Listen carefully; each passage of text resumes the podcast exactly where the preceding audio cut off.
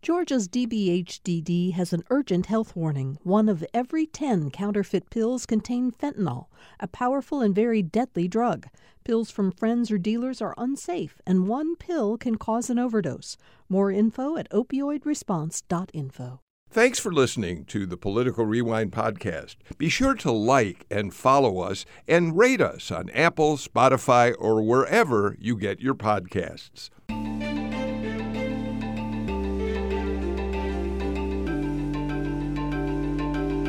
It's time for another edition of Political Rewind. I'm Bill Nigut. Thank you all out there for joining us uh, today. The uh, primary election day is just five days away next Tuesday. But of course, early voting is uh, continuing at such a rapid pace that increasingly what we're calling next Tuesday is the final day of voting in the Georgia primary elections. We're going to talk about Uh, the early vote and what it may be telling us about who's doing what in terms of the kind of turnout we're seeing.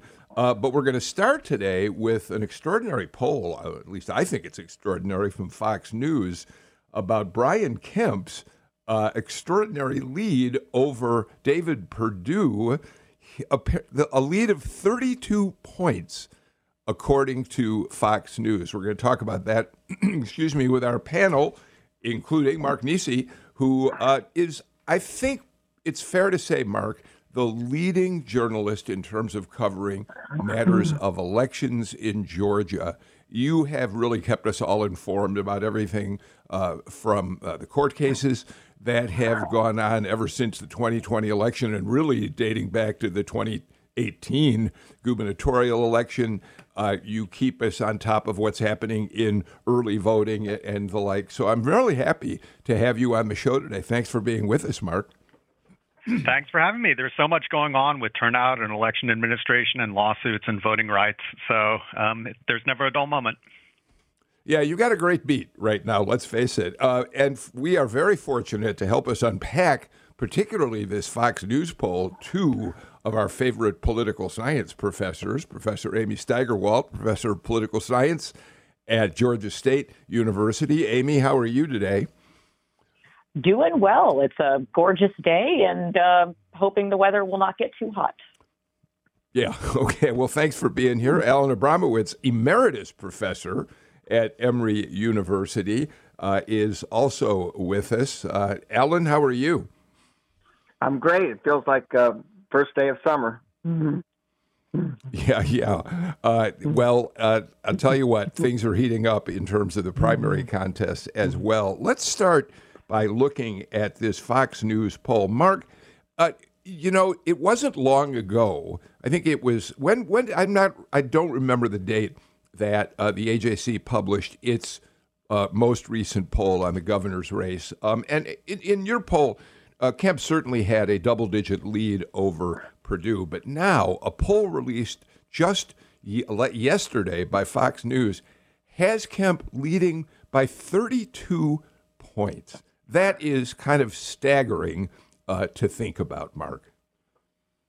It's really incredible. I don't think when uh, David Perdue got into this race that many people thought it would be so lopsided. You know, we all thought initially that it might be a very competitive race, and it was for a little while. But what we've seen in the recent weeks is Governor Kemp has really separated himself in all of the polls. None of them really showed that this race is as close as we thought it would be. And of course, polls don't matter, votes count matter, so we won't really know for sure until um, sometime on Tuesday night. But it certainly looks like Governor Kemp has a comfortable margin heading into Election Day. It does. Alan, why don't you weigh in uh, uh, just your initial thoughts about this? Well, I, I think this uh, latest poll uh, is consistent with the trend that we've been seeing in the polls on this race, which is that uh, Kemp has been expanding his, his lead over time. Uh, and what I think that reflects is simply that, that David Perdue has failed to make a, a compelling case to Republican voters in the state about why they should fire the incumbent. Uh, that his his whole campaign seems to have been based on uh, resentment at Kemp's failing to uh, do more to overturn the results of the twenty twenty presidential election, and that's just not, not enough. Uh, he hasn't uh, really pointed out any other serious problems with Kemp's performance that would upset, at least in the minds of, you know, Republican primary voters. Amy? Hmm. Yes, and just to add on, um, I completely agree with everything that Alan and, and Mark have said so far, but I think um, just to add on to that, the other thing I think that comes in this poll is that Um, the former president is perhaps not having as big of an effect on Republican primary voters as he would like, and maybe that some of us were uh, thinking that he may in there. So one of the things that comes in um, this particular poll is that, number one, there's not a lot of support for the idea of you're looking for the candidate who's a strong supporter of Trump, but even more so, um, of whether or not the endorsement of Donald Trump affects whether or not you're going to support Perdue. Um, perhaps most surprisingly, thirty-six percent say absolutely no effect at all. And then, right, another twenty-four percent actually say that'll give them less support for voting for it. So I think the other side of this, which I think really plays into it and is a point that's been brought up um, by people, and Mark, of course, has the data to back it up, that we are seeing a disproportionately high number of people who have voted in previous years in Democratic primaries doing crossover voting into the Republican primary. And that is likely um, aiding aiding Kemp, aiding other um, really the the uh, because Patricia Murphy had some reporting on this, the non-Trump supported candidates in these races. And so I think that, again, is really aiding Uh, this kind of breakaway that we're seeing. Yeah, I'd, I'd kind of I, w- I want to talk about what the early voting numbers and the crossover vote uh, suggest to us in just a minute. But before we get there, I do want to continue kind of uh, looking at this uh, Fox uh, poll um, because, uh, Mark, you know, uh, Andra Gillespie uh, on our show uh, the other day uh, said that she thinks it's a mistake.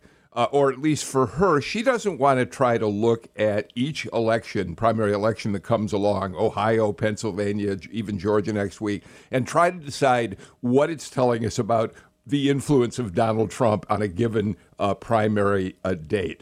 Uh, she instead, as a political scientist, is going to want to look at overall data once the elections are over. So I, I do get that.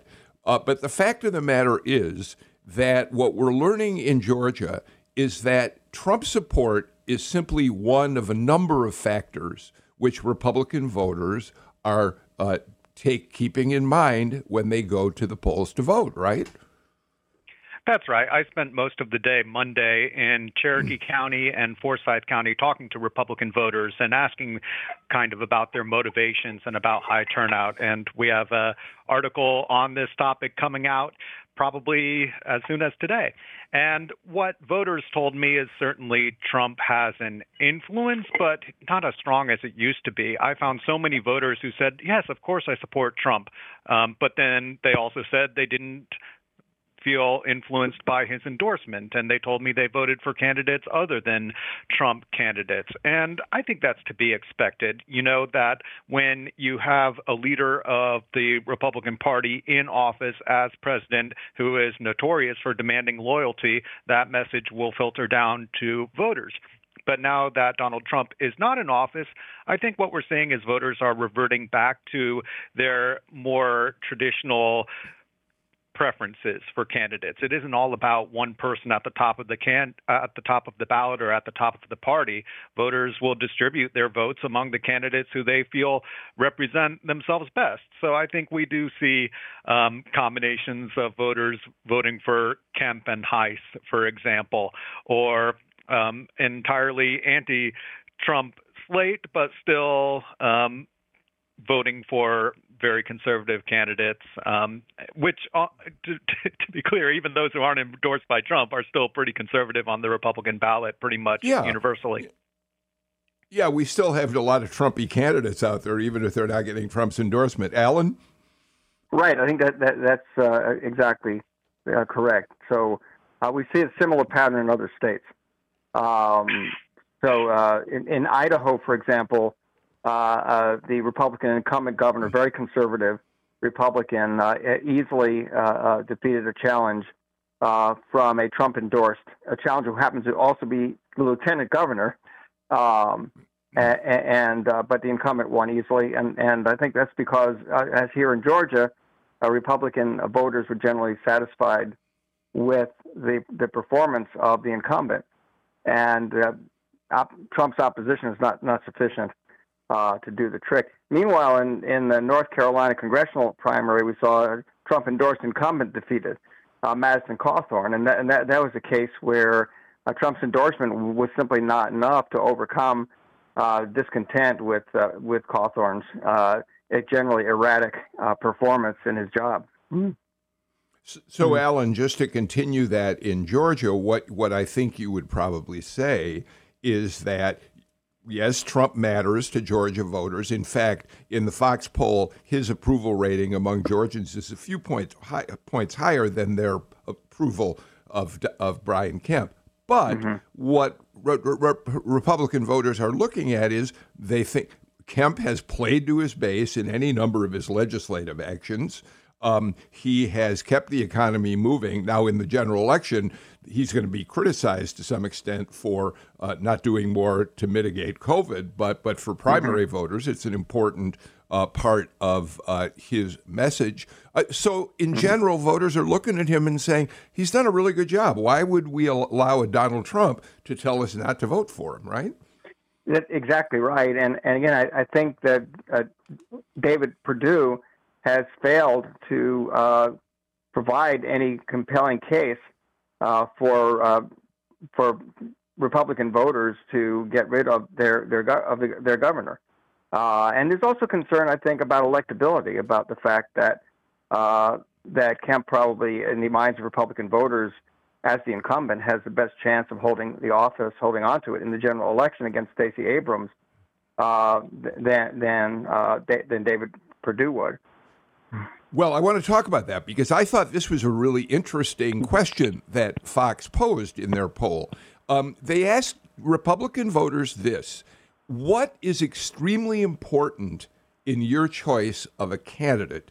And they, what was interesting about that, number one, is that the candidate being a strong Trump supporter wasn't terribly important. It rated third on the list. So no matter how much you trumpet your support for the former president and believe he was wonderful, that didn't rate very highly in why voters in this poll at least said they were going to choose their candidate. Number one on the list, Amy, sixty-five percent said we want a candidate who we believe can win in November. Exactly. And one of the lines that we've sort of seen, and that Kemp, I think, is going to, you know, continue using, is that he, in fact, has beat Stacey mm-hmm. Abrams. In fact, he's the only person so far who has and can show that he can run a successful race against her, even with uh, her fundraising prowess and, right, the um, organizing ability that she brings. And so that gives it. And I think, right, also policy-wise, right, Kemp is very much aided by coming out of an incredibly successful legislative session where, right, not only did they pass a lot of bills that really uh, played to the kind of, right, red meat conservative base, but also ones that brought back in the moderates. Um, there was obviously, right, the raises for all state employees. There were uh, support for teachers and bonuses there. There was the uh, mental health uh, parity bill, the expansion of Medicaid, right? So a lot of issues that really kind of run the gamut across the board there. And again, it's very difficult to say because the, the problem is, or maybe I should say that Perdue does not have an argument that, in fact, Kemp hasn't done a good job on all of these things, or that he would have done, in fact, something different other than the question of the twenty twenty election. And I think the other side of it is that a lot of people, right, we see this, want to move past it. It is not surprising that a former president is going to have a high approval rating, period. But, right, especially by members of his own party. But that doesn't, in fact, then translate necessarily to they want to follow those endorsements, especially when the right person who's running has an incredibly deep record to be able to point to. Let, let me, Mark, point out one other uh, uh, uh, piece of information that we get from this poll. Again, going to that question that, that Fox asked of Republican voters, what's extremely important to you in choosing a candidate? Should that uh, candidate support an abortion ban? Only thirty-five percent said that was their uh, a, a main reason, uh, an extremely important reason for picking a candidate. Um, that even after we know that Georgia passed a law that's one of the most restrictive abortion laws in the country, even though we've had Republican candidates up and down the ticket uh, scrambling to take the most conservative position on either ba- banning outright abortion or continuing to limit it as much as possible. So it isn't one of the top Uh, issues, according to the Fox poll. But I assume it kind of fits into your overall view of a candidate, right? You're on mute, Mark. My, I think you're on on uh, view, Mark. On on mute. Have we lost you? Um, Sam Burmistaz, we're going to try to get Mark Niesse back mm-hmm. in a minute. Alan, what do you make of that? It, it, your view on abortion isn't going to be the reason people vote for you, but it certainly is part of the the whole overall package that people are looking at, I assume. Well, the, I, I would say that uh, that that's sort of a, uh, a necessary but not sufficient reason for Republican primary voters to support a candidate, that that being being perceived as pro-life or um, in favor of uh, imposing uh, severe restrictions on access to abortion is something that it would, would be viewed as a plus by the large majority of Republican primary voters. And I, certainly a, a candidate who is pro-choice is going to have no chance in a Republican primary any more than a pro-life candidate would, would have much of a chance in a Democratic primary. So it's necessary but not sufficient. And all, all the leading candidates are pro-life, are pro-life in that sense. Uh, okay. Uh, I'll tell you what, let's get to a break right now. Uh, uh, one last comment before we do. The, the uh, Fox poll also showed something that isn't at all surprising to any of us. Uh, they show Herschel Walker with a virtually insurmountable lead in the uh, Senate race. sixty-six percent of voters pick him. That's consistent with what we've seen in other polls. eight percent support uh, Gary Black. So uh, for all intents and purposes, as we've known for a while, there's no reason to think that Herschel Walker isn't going to go on to the Republican nomination. Um, let's do this. Let's get our first break of the show out of the way now and come back with a lot more on Political Rewind. Emory University's Alan Abramowitz, Georgia State University Professor Amy Steigerwalt, and A J C reporter Mark Niesse uh, with us for the show Uh, today. Mark, we now look at numbers in terms of early voting, and we should remind people tomorrow is the final day for early voting uh, in uh, the primary election. So if you don't want to wait to uh, get out to the polls on Tuesday, then tomorrow's the day to do it. Mark, we've had more than a half million people already cast ballots. That's pretty amazing number, isn't it? It's a record-breaking number for in-person early voting. Actually, we're at six hundred fifteen thousand total votes cast already in Georgia, including seventy thousand just yesterday on Wednesday. And these last two days of early voting are usually the biggest um, in terms of turnout. So I can see us easily exceeding seven hundred fifty thousand by the end of the week, maybe even higher. And, you know, Election Day is typically about the same amount. That is to say, early voting is about half of total turnout, generally speaking. So I think we're going to have high turnout both these last days of early voting and on Election Day. And it's just been incredible to see all this voter enthusiasm for us, with not a presidential candidate on the ballot in a midterm race when it is an intra-party ballot where Republicans are voting for Republicans and Democrats are voting for Democrats, and it's not head-to-head matches between the two parties. And what we're seeing is Republicans in particular are the ones going out to vote. Um, they make up about fifty-seven percent of all ballots cast so far, where Democrats are forty-two percent and nonpartisan about one percent. So um, certainly on the Republican side, they have a more competitive ballot. That might be a factor. And also the um, future of the party. You know, I think that voters are thinking about which, what direction does the party go and what candidates do they want to represent them So, Mark, um, let's talk a, a bit about what you learned when you crunched numbers, um, I think at the beginning of this week or maybe late last week, showing that a fairly substantial number of people who have chosen Democratic ballots in the past, I think you used twenty twenty as the benchmark for that, have instead picked a Republican ballot. You said uh, something like seven percent of the total vote, but this was several days ago, uh, were people who crossed over from their previous choice of balloting. Um, have those numbers, have you had a chance to crunch those numbers uh, uh, in the last day or so? Or, and if not, just talk to us about what you think this phenomenon is all about. Sure. I did um, rerun those numbers just yesterday, and it is true that it does hold up that it is about seven percent of voters who have cast Republican ballots used Democratic ballots in twenty twenty. And that's a very high rate compared to normal, compared to what we've seen in the past. Um, normally, it's in the one or two percent range of crossover voters, and now we're getting about seven percent of Republican Party ballots being cast by Democrats. And I just think there's several things going on. You know, strategic voting, voters want to vote in a race where they think their vote will count the most. They might want to vote against the Trump-endorsed candidates if they're Democrats, or they just want um, more interesting choices. You know, the Republican ballot has these competitive races for governor and Senate and all these statewide offices, while the Democratic ballot doesn't have that, at least at the top of the ticket. You know, Stacey Abrams doesn't have an opponent.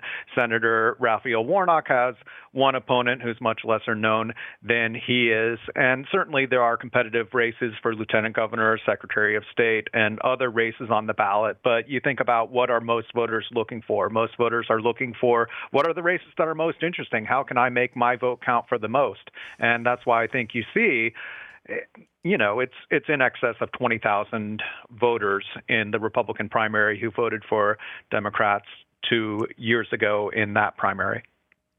So I want to hear the, our political scientists uh, comment on this. Amy and then Alan, please talk about this.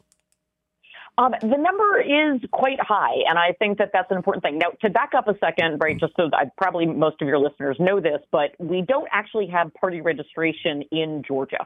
So the way that we're able to determine this is that we can see which ballot somebody requested the previous year and sort of use that as a somewhat really broad proxy for what their sort of likely uh, party registration is. But the problem is, is that because we don't actually have party registration, we don't know. So maybe these are people. But in general, this is a much higher number than we normally see. Sometimes it's usually about one percent.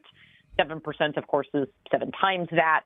Um, and so it does suggest that there is something going on here. We were all sort of talking beforehand that we all anecdotally also know quite a lot of people who've expressed that this is what um, they are doing. A lot of it appears to be, at least sort of the stories that I've heard, it really starts with uh, the Secretary of State's race and Brad Raffensperger uh, wanting to show um, support for him and to uh, vote against Jody Hice, and then Uh, to sort of go there, um, maybe and possibly because that race has really become uh, Jody Hice is running solely on a platform of the twenty twenty election should be overturned, and in fact that that's what he would do if he won that race. And so I think that that is driving it. Now, what effect is it actually going to have? That's what we don't know. Um, it's sort of hard, right? We don't know sort of how people are going to be voting. We don't know what the turnout is going to be. Otherwise, um, not surprisingly, right, when we look at sort of the, the Georgia votes information coming in, the early voting is, which is normal, predominantly white and over sixty-five. Um, so it's about sixty-three percent uh, white and uh, fifty-six percent of those who are sixty-five and older. Um, and where we see sort of new voters coming in are definitely, right, younger voters are much more likely to be those that didn't vote in the last election, um, as well as uh, voters of color. Um, and so partly what we're going to have to see is where does this start to play out, right? Where are these voters, right? Which of the uh, sides are they even going into and what effect is it having? But I think what it perhaps is going to do, right, if these numbers stay and where we see is either uh, prevent some outright wins, particularly by some of these Trump-endorsed candidates, uh, maybe sending it to a runoff, because, of course, you need fifty plus one um, in order to win the nomination, um, or make it, you know, much more difficult. Right. I mean, I, I think that, that that's exactly right. Um, and, uh, I mean, my, my impression as well is that um, these Democrats were crossing over. People voted in Democratic primary in the Democratic primary in twenty twenty were crossing over to vote in the Republican primary this year, are doing so to uh, to support the candidates that um, that Trump is opposing, that it's an anti-Trump vote on the part of Democrats. And I think we're going to see that to some extent in the governor's race, uh, where it probably won't matter because Kemp has such a big lead anyway. Where it could make a difference, though, is in the Secretary of State race. Um, mm-hmm. That's where Brad Raffensperger did, did appear to be in serious trouble. Um, and in the in the polling that we've seen, there hasn't been nearly as much polling on the Secretary of State race. Um, the numbers that we've seen in the from some of the earlier polls, and there's nothing in the Fox News poll on this, um, but from earlier polls, uh, Raffensperger's approval ratings among Republican voters are not very good. Um, he is pretty un- pretty unpopular. Um, so it looked like he might be in difficulty, an incumbent with those kinds of, of low approval numbers within his own party would normally be in a lot of trouble in a primary. The question is, um, you know, will this Democratic crossover vote make a difference? And could it put Raffensperger over the top? Um, and and that's that's what I'm really interested in, in, in seeing. That that's the race I'll be watching the most closely. That in addition to the governor's race, I think the Secretary of State race here and in other states, are, those those are crucial races because those are the officials who are generally in charge of running elections. And um, you know, we, and around the country, there are a number of these um, Republican election deniers with running with Trump support who are running for Secretary of State, and that could potentially have uh, pretty significant consequences when we get to the twenty twenty-four election. Um, Mark, you said uh, earlier in the show that you have been out talking to voters and among other things, you're talking about why they've crossed over. So you're going to add to reporting that Patricia Murphy Uh, uh, did uh, this week as well. She was out around the state talking about cro- why people crossed over. Just one example, she talked to a, a guy who described himself as a liberal from Atlanta. The quote is, "I feel very weird, but I'm also really glad I did it, crossed over, because I really do feel like democracy on, is on the line." Uh, this voter said he is not a fan of Kemp, but he voted for Kemp because, quote, "David Perdue has based his whole campaign around lies. I just don't know where he would take things." He also voted for Brad Raffensperger and said, quote, "I feel like Raffensperger, while he's from the Republican Party, I do trust he'll conduct elections fairly. He took a stance and stood up to it," while while he n- noticed, of course, that Jody Hice has been a supporter of the big lie. Mark? Well, I think this just shows the influence of Trump, even after two, almost, you know, a year and a half since the twenty twenty election. Um, Democrats don't want to support, or they want to make their voice known and their vote known against the Trump candidates, and that's a primary motivation for them crossing over and supporting candidates like Governor Kemp and Secretary of State Brad Raffensperger, both of whom um became a target of Trump after they upheld Georgia's election results. And for Republicans, too, Trump is on their mind. You know, most of the people I talked with are very consistent conservative voters who do generally like Trump, but don't feel obligated to have to do whatever he says all the time anymore, or as, at least as not, not as much as they used to when he was the leader of the party. And so this is the fallout. This is the future. We are at this spot in Georgia elections in this very closely divided state where everybody knows their votes count for a lot because in a close election, it could swing on a small number of votes. And so we see voters really trying to get out and express themselves and potentially make a difference one way or another for a variety of candidates. I, that's, I, I agree completely. And um, I, I want to come back and go to uh, uh, something else that was we talked about earlier that I think is also significant here, and, and, th- and that's the electability question.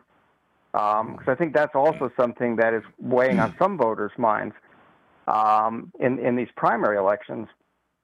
And, uh, uh, you know, th- th- this is shaping up to be an, an election year in which, uh, the, you know, the political environment seems to be quite favorable for Republicans. Uh, Republicans are, you know, the Republicans are in a, are in a pretty strong position to take back the House of Representatives, Um, possibly to pick up seats in the U S Senate, pick up governorships, and, and make other gains around the country. But um, one uh, problem that the Republican Party is facing uh, in a number of, of states right now is that um, you have candidates running for Republican nominations for crucial positions who uh, are extremists and, and who are may not be very electable in, in a general election. Uh, and I think that's something that Republican, some Republican voters are, are concerned about. And we saw that in, uh, uh, on Tuesday in Pennsylvania. Uh, in the Pennsylvania primary, the Republicans nominated a candidate for governor who is uh, very extreme, uh, sort of a uh, white Christian nationalist candidate, election denier, um, someone who was at the Capitol uh, on January sixth. Uh, and he is now the Republican candidate for governor, and the governor in Pennsylvania appoints the Secretary of State who runs elections in that state.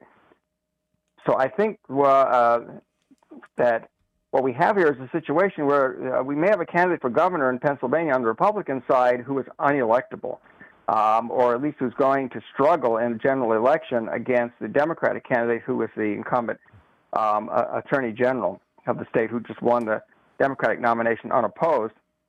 And in the Senate race as well in Pennsylvania, you know, we have this deadlock right now be- between uh, Mehmet Oz and uh, McCormick, um, but also two very pro-Trump candidates, quite quite uh, conservative, perhaps too conservative for a state like Pennsylvania that's a swing state. And uh, this is a crucial Senate race, one of the few competitive, there's about half a dozen or so uh, highly competitive Senate races ar- ar- around the country. This is a Republican, op- an open seat, being vacated by a Republican incumbent, uh, maybe the best pickup opportunity for Democrats uh, in the country. And and so we have to look at the potential consequences of some of these primaries for what might happen in November.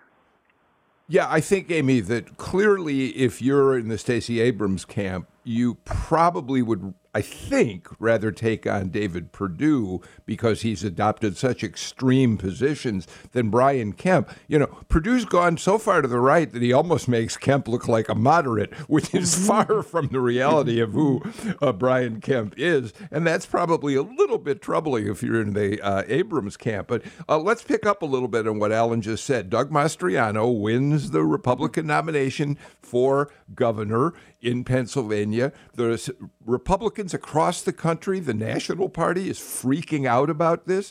The R G A, the Republican Governors Association, issued the most tepid statement mm-hmm. about his victory mm-hmm. you could possibly do uh, because they really believe that this guy is too extreme uh, for uh, for uh, general election voters. And mm-hmm. one more element of that, as Alan points out, you've now got a virtual deadlock in the race for the Senate seat.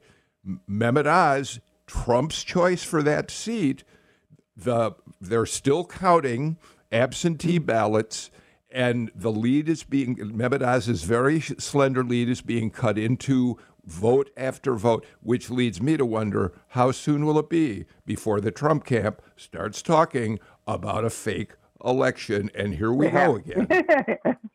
Yes, well, I mean, yes, that was actually Trump's advice to him yesterday, I think, was that he should declare victory because then that would be easier for them to steal it away from him later when the fake votes were counted, which, of course, mail-in ballots are not fake votes. Yes, Yes, no, that that actually already has happened. So we're we're already into that world. Um, and I think that this is an important point. So ironically, one of the things that uh, makes Georgia distinct and why, which can be really annoying to a lot of people, but also, especially as we talk about sort of the ability of extreme candidates to win, almost serves as a bulwark against that, is that you have to win even the primary with fifty plus one.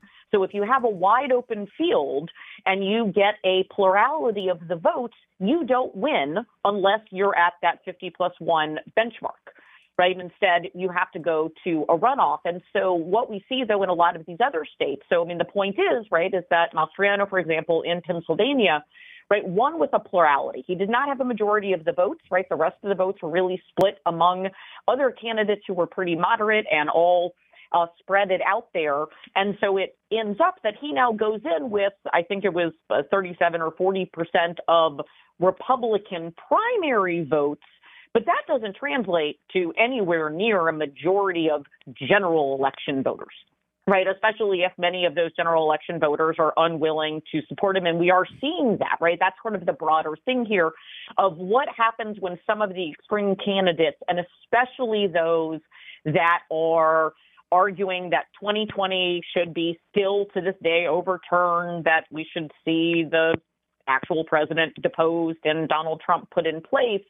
Uh, what kinds of decisions are the Republican Governors Association, the Republican Senatorial Campaign Committee, right? All of these different national party decisions, what are they going to do? Because they're aware, and we see this in Pennsylvania, that Mastriano is not going to win. And that probably is going to lose quite badly. And so they should put their efforts elsewhere. And so we see a possible same thing happening um, in Georgia, too. I got to get to our final break of the show, but we still have a lot more to talk about when we come back on Political Rewind. Thanks for listening to Political Rewind. If you like this show, you'll also like Georgia Today. It's a daily podcast from G P B News, bringing you compelling stories and in-depth reporting that you won't hear anywhere else. Join me, Peter Biello, for this quick and convenient way to get the best of G P B News' extensive coverage of the topics that matter to you, delivered directly to your device every weekday afternoon.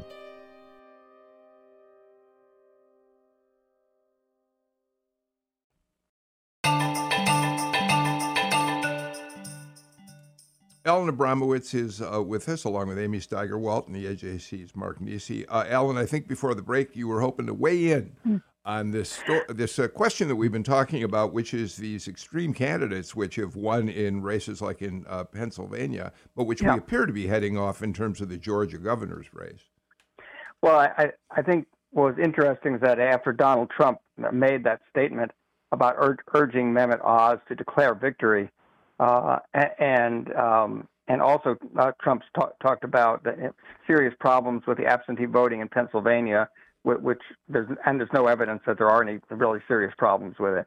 What's kind of interesting to me is that uh, neither Oz nor McCormick, the two leading candidates, took him up on that.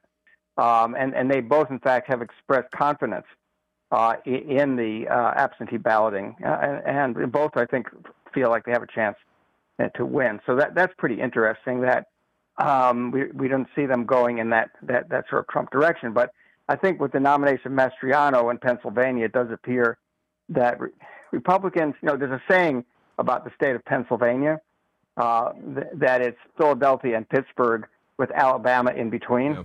Yeah. Um, right. And I, I think what Republican uh, voters, uh, primary voters, may, may be forgetting about is is, is um, the part about Philadelphia and Pittsburgh. It's not just Alabama. If, if it was Alabama, then Mastriano would probably be Uh, a pretty reasonable candidate with a good chance of winning a general election.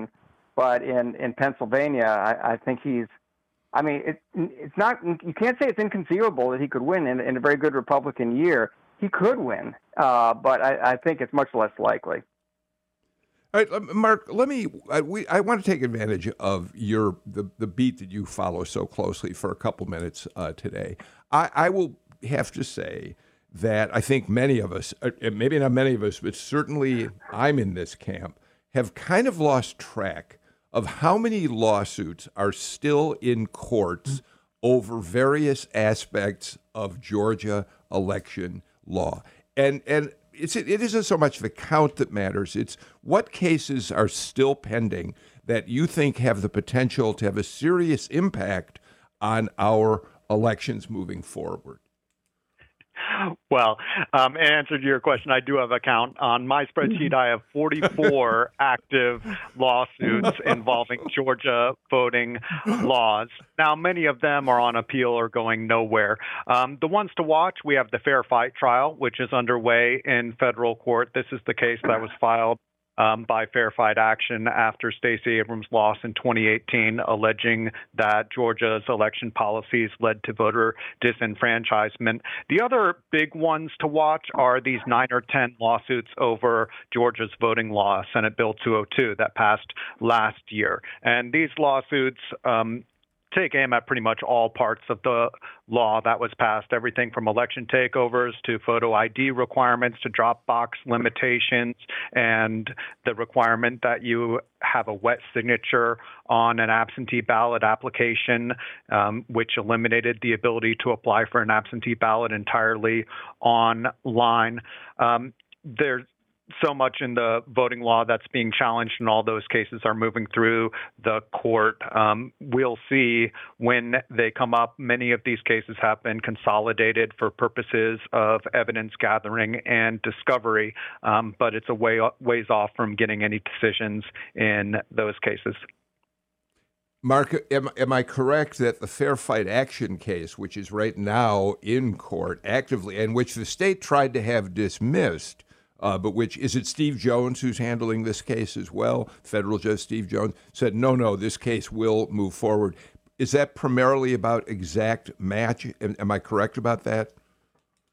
Yes, exact match is one of the three challenged policies. And uh, what exact match is, there are two parts of exact match that are being challenged. One is whether voters should be flagged if there are slight inconsistencies in their name spelling, either hyphens or apostrophes or accent marks or maiden names that don't exactly match what is on voter registration forms and other state records.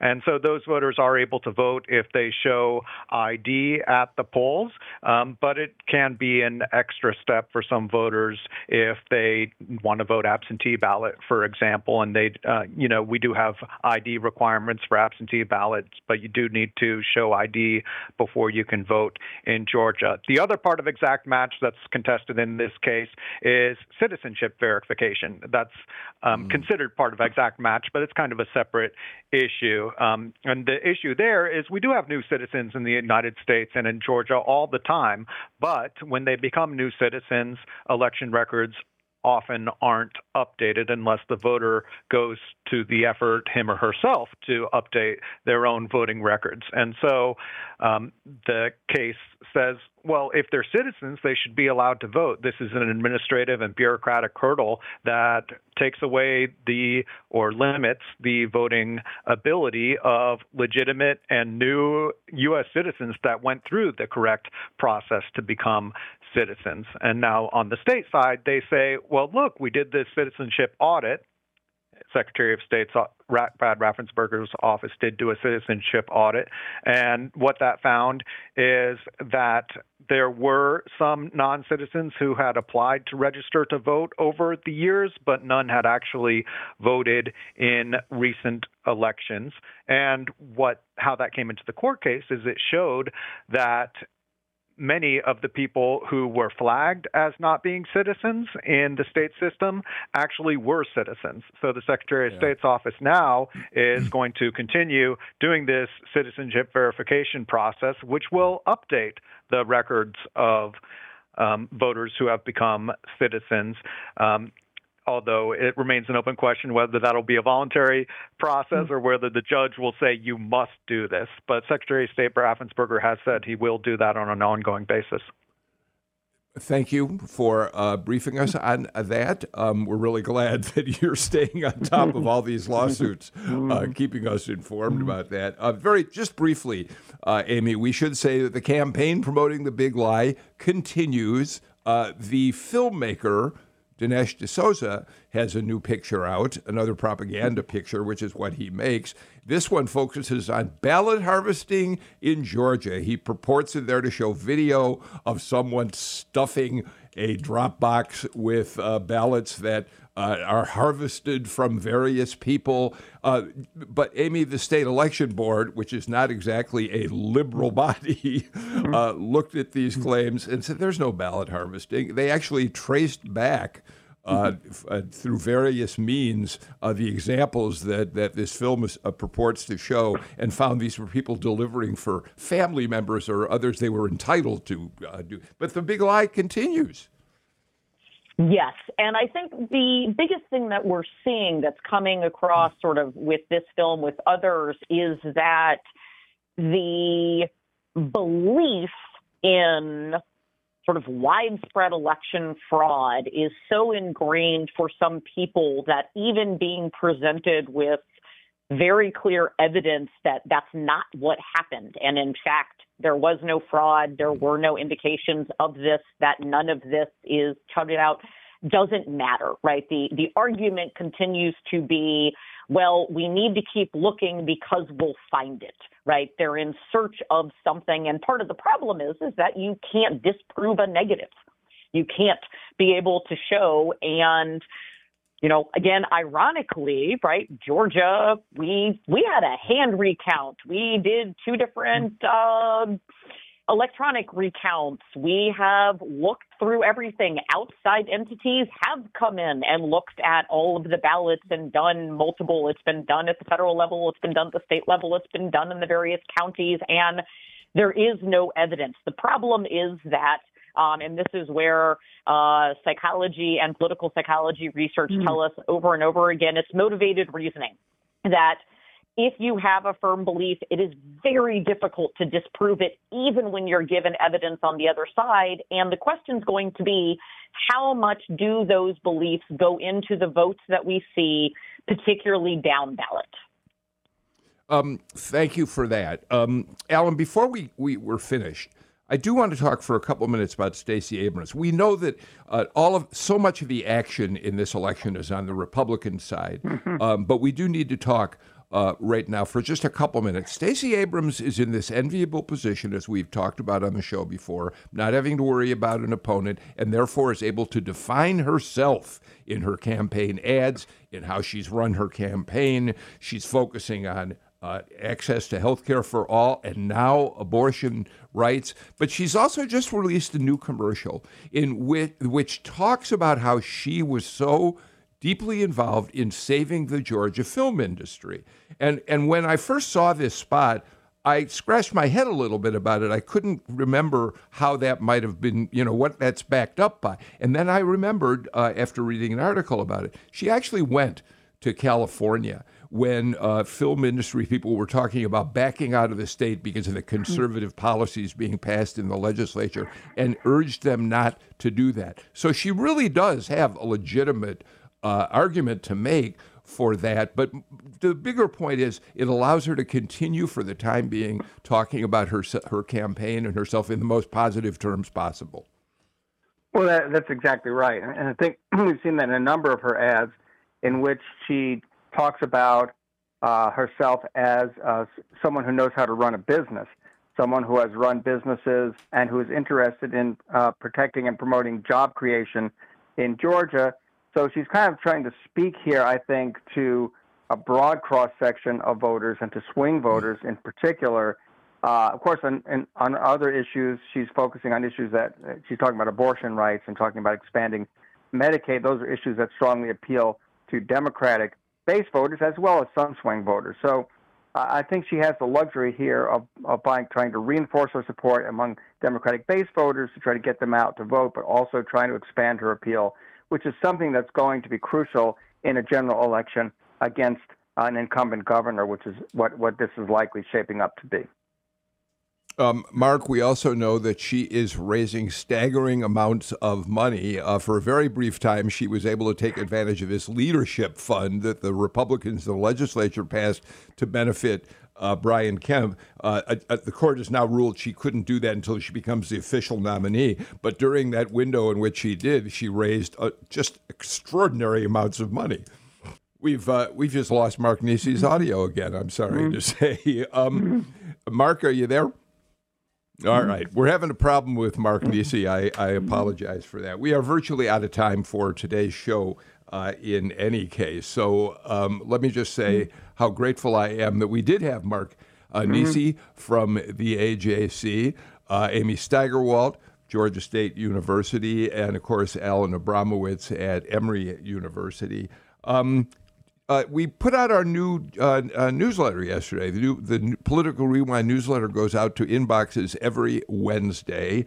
If you're not subscribing, we'd certainly love to have you do that, and it's easy. You just go to g p b dot org slash newsletters, and uh, you can uh, take advantage of our newsletter and get it in your inbox every Wednesday. And I'm very happy to say that Sarah Callis, our intern, and Natalie Mendenhall, our senior producer, have begun contributing great uh, pieces uh, to that uh, newsletter. So um, we hope you'll subscribe. Um, we're just about ready to uh, say goodbye to you today. Tomorrow on Political Rewind, we've got uh, Sam Olens, former Attorney General of the state of Georgia, Michael Thurman, C E O of DeKalb County, and political science professor Karen Owen from the University of West Georgia. So we'll have a lot to talk about uh, with them, including this remarkable Uh, development in which national PACs are starting to give money to candidates in school board races. The implications of that are really, really interesting. So, Alan Abramowitz, Amy Steigerwalt, Mark Niesse, thank you so much for being with us today. I'm Bill Nigut. See you tomorrow. In the meantime, take care and stay healthy. Bye, everybody. At a time when information continues to come at us faster and faster, sometimes you need to hit pause and rewind. N P R's Throughline takes you back in time to the source of the news stories filling your feed. Find N P R's Throughline wherever you get your podcasts.